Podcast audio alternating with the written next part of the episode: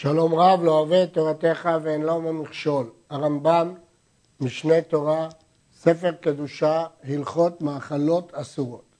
יש בכללן שמונה ועשרים מצוות. ארבע מצוות עשה וארבע ועשרים מצוות לא תעשה. וזהו פרטה. א', לבדוק בסימני בהמה חיה וחיה להבדיל בין טמאה לטהורה. ב', לבדוק בסימני העוף להבדיל בין הטמא לטהור. ג', לבדוק בסימני חגבים להבדיל בין טמא לטהור. ד', לבדוק בסימני דגים להבדיל בין טמא לטהור. ה', שלא לאכול בהמה וחיה טמאה. ו', שלא לאכול עוף טמא. ז', שלא לאכול דגים טמאים. ח', שלא לאכול שרץ העוף. ט', שלא לאכול שרץ הארץ. י', שלא לאכול רמס הארץ. י"א, שלא לאכול תולעת הפירות כשתצא לאוויר. י"ב, שלא לאכול שרץ המים. י"ג, שלא לאכול נבלה. י"ד, שלא ליהנות בשור הנסקל. ט"ו, שלא לאכול טרפה. ט"ז, שלא לאכול עבר מן החי. י"ז, שלא לאכול דם. י"ח, שלא לאכול חלב בהמה טהורה. י"ט, שלא לאכול גיד הנשה. כ', שלא לאכול בשר בחלב. כ"א, שלא לבשלו. כ"ב, שלא לאכול לחם תבואה חדשה. כ"ג, שלא לאכול קלים מן החדש. כ"ד, שלא לאכול כרמל מן החדש. כ"ה, שלא לאכול עורלה. כ"ו, שלא לאכול כלי הכרם. כ"ז, שלא לאכול תבל. כ"ח, שלא לשתות יין נסך. וביאור מצוות אלו בפרקים אלו. פרק ראשון. א', מצוות עשה לדע סימנים שמבדילים בהם בין בהמה וחיה ועוף ודג וחגב שמותר לאוכלן ובין שאין מותר לאוכלן, שנאמר והבדלתם בין הבהמה הטהורה לטמאה ובין העוף הטמא לטהור, ונאמר להבדיל בין הטמא ובין הטהור ובין החיה הנאכלת ובין החיה אשר לא תאכל. אם כן, לפי הרמב"ם יש כאן מצוות עשה. מהי המצווה? בפתיחת הספר הוא כתב לבדוק בסימנים. פה הוא כותב לדע הסימנים המבדילים. לכאורה משמע שהמצווה היא לדע ולהכיר אף על פי שלא רוצה לאכול.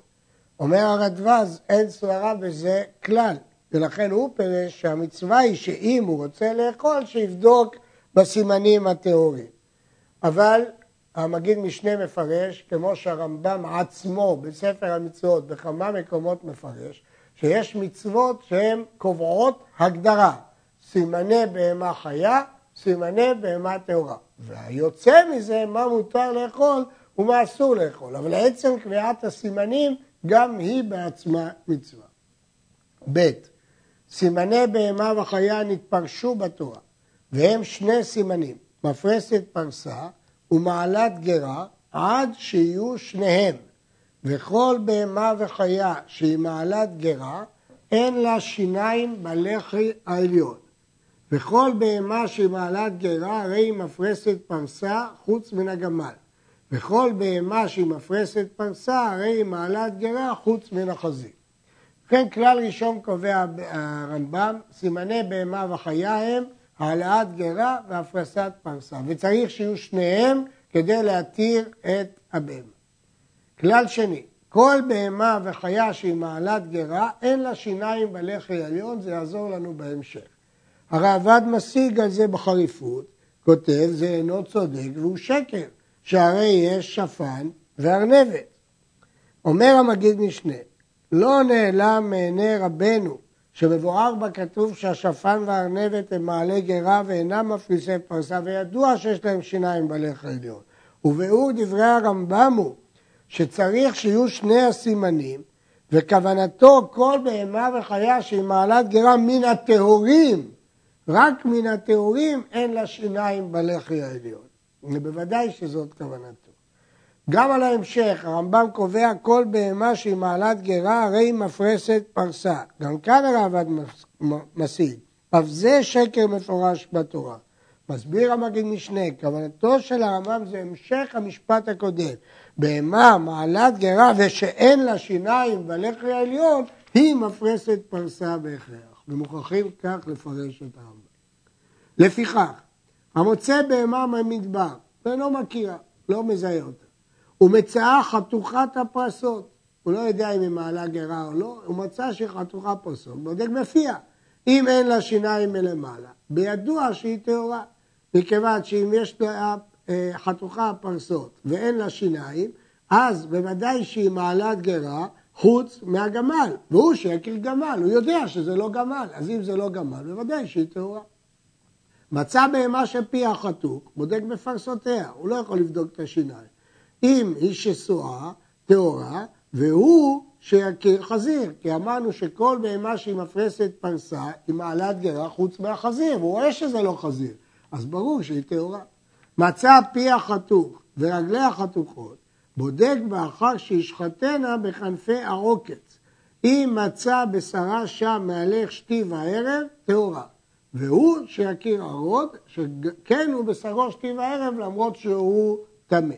אז אם כן, יש לנו עוד סימן נוסף, שעל סמך הסימן הזה אנחנו יודעים שזה מעלה גרה ומפריז פרסה. הלכה ד' בהמה טהורה שילדה כמין בהמה טמאה, אף על פי שאינו מפריז פרסה ולא מעלה גרה, אלא כמין סוס או חמור לכל דבר, הרי זה מותר באכילה. במה דבר אומרים? בשילדה בפניו, יש לנו כלל היוצא מן הטהור, טהור. כיוון שברור שזה יצא ממנה, הוא טהור. אבל אם הניח פרה מעוברת בעדרו, ובה הוא מצא כמין חזיר כרוך אחריה, אף על פי שהוא יונק ממנה, הרי זה ספק ואסור, לשון הגמרא, עד יבוא ויורד צדק. זה ספק, כי אנחנו לא יודעים אם הוא באמת נולד ממנה, שמא מן הטמאה נולד, ונכרח אחר הטהורה, לכן זה ספק. העבד אומר, והוא שיהיה הטמא בעדר, אבל בגמרא לא מוזכר התנאי הזה, והרמב"ם לא הזכיר את התנאי הזה. עכשיו מקרה הפוך, בהמה טמאה שילדה כמין בהמה טהורה, אף על פי שהוא מפריס פרסה ומעלה גרה, הרי הוא כמין שור לכל דבר, הוא כמין שא, הרי זה אסור באכילה, כי ראינו שהוא נולד מן הטמאה, שהגדל מן הטמא טמא, והגדל מן הטהור טהור. לפיכך, דווקא גדל מן הטמא, לפיכך דג טמא הנמצא במעי דג טהור, אסור, ודג טהור הנמצא במעי דג טמא, מותר, לפי שאינו גידוליו, אלא בלעו. הרמב"ם מדגיש שהגדל מן הטמא טמא, והגדל מן הטהור טהור. אבל כשדג טמא בולע דג אחר, אז הוא לא גדל ממנו, ולכן אם הדג שנבלע הוא טהור, הוא טהור, ולהפך. אם הדג הטמא נמצא במעי הדג הטהור, הוא טמא, כי זה לא גידוליו, הוא רק בלע אותו. ו. בהמה טהורה שילדה, או שנמצא בה בליה, שיש לה שני גבים ושתי שדרות, אסורה באכילה, וזוהי השסועה שנאסרה בתורה, שנאמר את זה לא תאכלו ממעלה הגרה ומפריזי הפרסה, השסועה. כלומר, לפי דרשת חכמים זאת, השסועה היא לא הסבר למפריסי פרסה, אלא היא בריאה בפני עצמה, כלומר, בריאה שנולדה שסועה לשתי בהמות. וכן בהמה שנמצא בה דמות עוף, אף על פי שהוא עוף טהור, הרי זה אסור באכילה. לא הותר מן הנמצא בבהמה, אלא מה שיש לו פרסה. כלומר, לא התרנו עוף שנמצא בתוך בהמה, רק דבר שיש לו פרסה. חטא. אין לך בכל בהמה וחיה בעולם שמותר באכילה, חוץ מעשרת המינים המנויים בתורה. שלושה מיני בהמה, והם שור, שא ועז. אלה הבהמות היחידות שמותרות. ושבעה מיני חיה, אייל וצבי ויחמור, ועקו ודישון וטעו וזמר. הם ומיניהם, כגון שור הבר, והמרי שהם ממין השור. וכל העשרה מינים ומיניהם מעלה גרה ומפריסי פרסה. לפיכך, מישהו מכירה, הוא מזהה שזה כבש, הוא מזהה שזה עז. אינו צריך לבדוק, לא בפה ולא ברגליים, כי הוא מזהה, הוא מכיר את הבהמה. אבל במקרה הזה הוא לא צריך אה, לזהות. המגיד משנה אה, שואל, איך מונה הרמב"ם את שור הבר ממיני השור? משמע ששור הבר הוא מין אה, בפני עצמו, והגמרא קוראת לו טורבלה. הרדב"ז מתרץ, שנראה לו שיש שני מיני שור הבר לפי הרמב"ם, אחד שהוא ממין השור ואחד שהוא ממין החיות. אף על פי שכולם מותרים באכילה, צריכים אנו להבדיל בין בהמה טהורה וחיה טהורה. למרות שגם בהמה טהורה מותרת וגם חיה טהורה מותרת, חשוב להבחין אם זה בהמה או חיה. למה זה חשוב? שהחיה חלבה מותר, חלב של חיה לא נאסר בתורה, ודמה טעון כיסוי. השוחט חיה ועוף צריך לחסות את הדם. והבהמה הטהורה חלבה בכרת, מי שאוכל חלב בהמה נענש בכרת, כי הוא קרב על גבי המזבח, ואין דמה טעון כיסוי. כיסוי זה רק בחיה ועוף, לכן חשוב להבחין האם זה חיה או בהמה. איך נבחין? סימני חיה מפי השמועל, כל מין שהוא מפריס פרסה ומעלה גרה ויש לו קרניים מפוצלות כגון העיל, הרי זה, הרי זה חיה טהורה בוודאי. וכל שאין קרניים מפוצלות, אם, היה, אם היו קרניים כרוכות כקרני השור וחדוקות כקרני העז, ויהיה החדק מובלע בהן, והדורות כקרני הצבי, הרי זו חיה טהורה. עד שהוא בקרניים שלושה סימנים אלו, כרוכות, חדוקות והדורות. כלומר, אם הן מפוצלות, אין בעיה. פשיטה שזה אה, חיה טהורה. אם היא מפריסה פרסה ומעלה גרה ויש הקרניים מפוצלות, זו חיה טהורה בוודאי. אבל אם אינן מפוצלות, כדי להתיר צריך שהן יהיו גם כרוכות וגם חדוקות וגם הדורות. שיהיה בהם את שלושת הסימנים האלה, היא תהיה טהורה. מה פירוש הסימנים האלה? מסביר המגיד משנה, כרוכות עשויות גלדים גלדים כגלדי בצלים, כגלדי קרן השור. חרוקות שהגלדים מהודקים הרבה כקרן העז, לא כקרן השור. הדורות עגולות כקרני הצבי. ההגדרות האלה לקוחות מן הרשב"א. י"א, במה דברים אמורים? במין שאינו מכירו. אז הוא צריך את הסימנים האלה, פרסה, גרה וקרניים. אבל שבעת מיני חיה אמורים בתורה, אם היה מכיר אותה, אפילו לא מצא לו קרניים. הרי זה אוכל חלבו וחייב לכסות דמו, זה גם לקולה, גם לחומרה, הוא יכול לסמוך על הזיהוי שלו. שור הבר, מין בהמה הוא, והקרש, אף על פי שאין לו אלא קרן אחת, הרי הוא חיה. שור הבר דינו כבהמה, וכבר דיברנו על זה קודם, שיכול להיות ששני סוגי שור הבר, וקרש, אף על פי שאין לו אלא חיה אחת, הוא נחשב לחיה. הרעב"ד מקשה, למה הרמב"ם כתב שזה ספק? כמובן שהייתה לו גרסה משובשת, לגרסת הרמב"ם שזה חיה. וכל שהסתפק לך, אם הוא מין חיה או מין בהמה, אז מספק מחמירים לשני הצדדים. חלבו אסור, מספק, ואין לוקים עליו, כי זה ספק.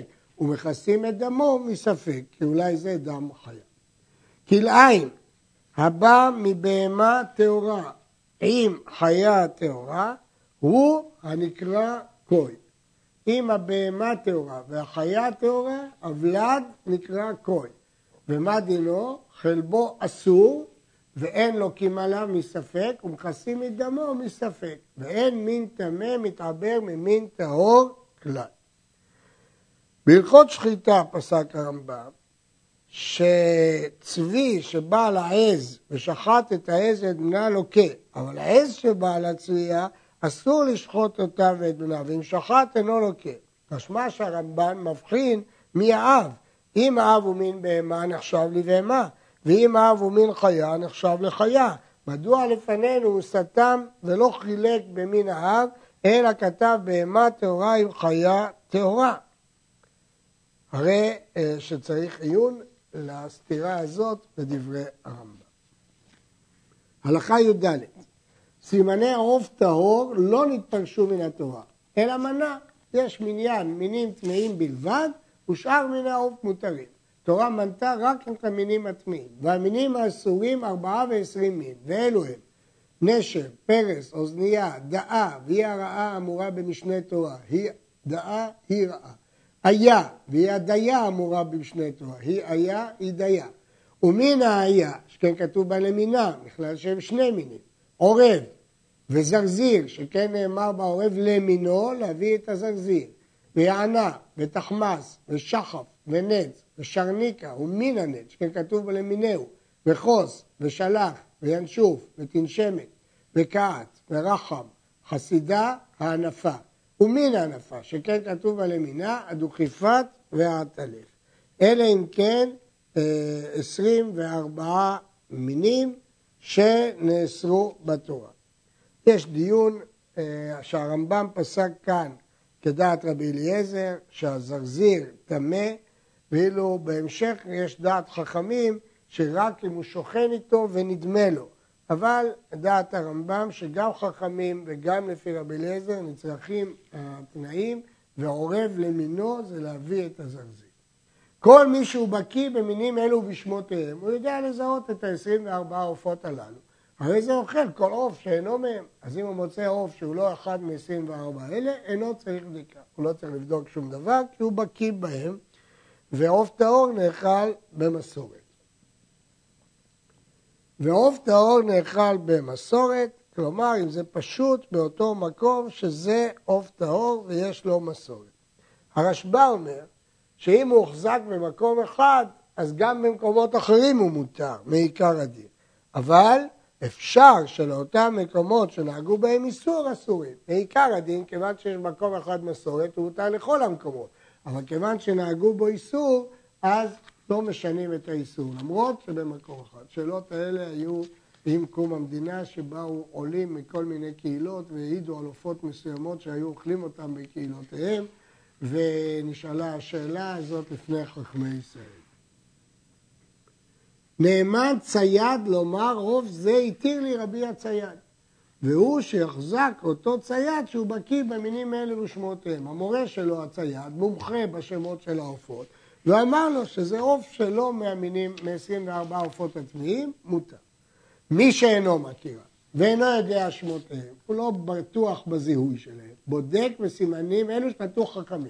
אז אמנם מהתורה אין סימנים, אבל חכמים נתנו סימנים. כל עוף שהוא דורס ואוכל, בידוע שהוא מאלו המינים וטמא. סימן הזה מספיק כדי לקבוע שהעוף הוא טמא. מה זה דורס? רש"י פירש שמניח רגלו על המאכל בשעה שהוא אוכל. רבנו תם ז"ל אומר שהוא דורס את החי ואוכלו חי.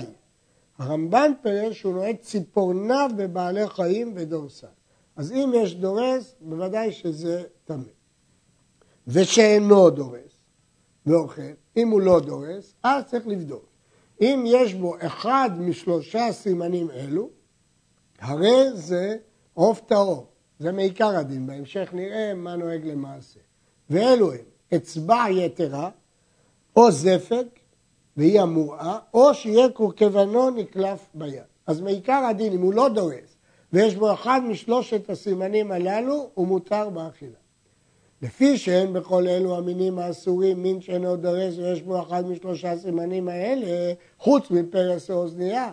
למה אנחנו סומכים על אחד משלושת הסימנים האלה? כי בדקו ומצאו שאין בכל המינים האסורים, מין שלא דורס, ויש חוץ מפרס ואוזניה. ופרס ואוזניה אינם מצויים ביישוב, אלא מדברות, יהיה המרחוקות, המאות שהם סוף היישוב, לכן לא חוששים לפרס ולאוזניה, ולכן ברגע שהוא לא דורס, ויש בו אחד משלושה סימנים הללו, הוא טהור. היה הכרכבה נקלף בסכין, ואינו נקלף ביד, ואין בו סימן אחר, אף על פי שאינו דורס, הרי זה ספק, כי אמנם הוא נקלף, אבל בסכין. היה חזק ודבק והניחו בשמש ונתרפא ואז ונקלף ביד, הרי זה מותר, וסוף סוף הוא נקלף ביד. עד כאן מעיקר הדין. אמרו הגאונים שמסורת היא בידם, שאין מורים להתיר העוף הבא בסימן אחד, למרות שמעיקר הדין אם הוא לא דורס מספיק או אצבע יתרה, או זפק, או כרכבנו לא נקלף. אבל הגאונים אמרו לא, הם לא מורים אלא אם כן היה אותו הסימן שיקלף כרכבנו ביד. זה סימן הכרחי, אבל אם אינו נקלף ביד, אף על פי שיש לו זפק או אצבע יתרה, מעולם לא יתירו. זה סיבת הגאונים. מה הטעם של הגאונים? כי אצבע יתרה זה היה בספק, גם בנשר יש ספק איזה אצבע יתרה, גם בזפק יש ספק, אם גדול או קטן, אבל בכרכבנו נקלף לא היה שום ספק.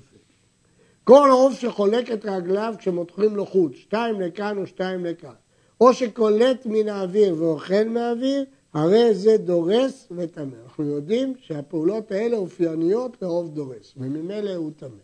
וכל השוכן עם הטמאים ונדמה להם, הרי זה טמא. כבר באנו שזה תלוי במחלוקת רבי אליעזר וחכמים, דעת הרמב"ם שצריך שני תנאים, גם שוכן עם הטמאים וגם נדמה להם כדי שיהיה טמא.